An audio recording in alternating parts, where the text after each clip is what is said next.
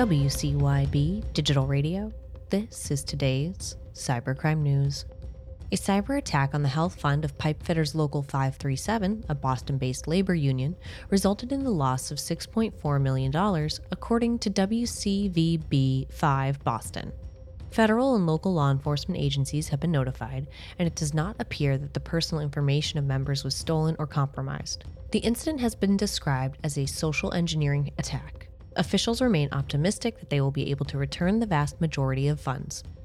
From Ars Technica, in the aftermath of a recent security breach, LastPass said an attacker hacked an employee's home computer and obtained a decrypted vault available to only a handful of company developers. Then, the threat actor proceeded to export the stolen entries, including the decryption keys needed to access the AWS S3 LastPass production backups, other cloud based storage resources, and some related critical database backups.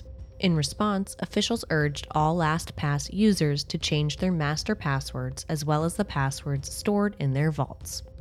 A hacking attack caused some Russian regional broadcasters to put out a false warning urging people to take shelter from an incoming missile attack, Reuters reports.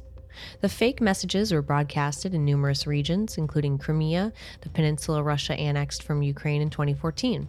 Officials were quick to assure the affected areas that the information was false and did not correspond to reality.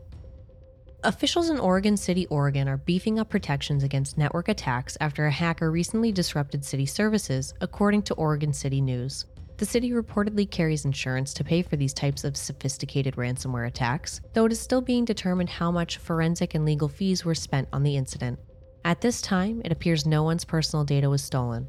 Authorities hope to resolve the situation with full data recovery and restoration in the coming days. From Government Technology, the Sweetwater Union High School District in California is experiencing a system outage as a result of a cyber attack. The South County District of about 36,000 middle and high school students became aware of the incident after experiencing issues with its Microsoft systems, going on to shut down its internet and student information system to limit the extent of possible damage. It will reportedly be weeks before the district can confirm whether any employee personal information was compromised. The U.S. Marshals Service suffered a major security breach, the New York Times reports. Hackers allegedly broke into and stole data from a computer system that included a trove of personal information about investigative targets and agency employees. The witness protection database was not breached, but the attackers did gain access to information about some fugitives sought by federal authorities. The incident has been described as a ransomware attack.